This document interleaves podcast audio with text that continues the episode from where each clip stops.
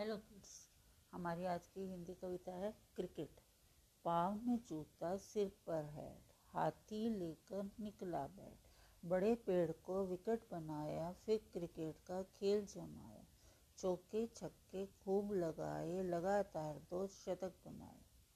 पाँव में जूता, सिर पर हैट, हाथी लेकर निकला बैट। बड़े पेड़ को विकेट बनाया, फिर क्रिकेट का खेल जमाया। चौके छक्के खूब लगाए लगातार दो शतक बनाए। Thank you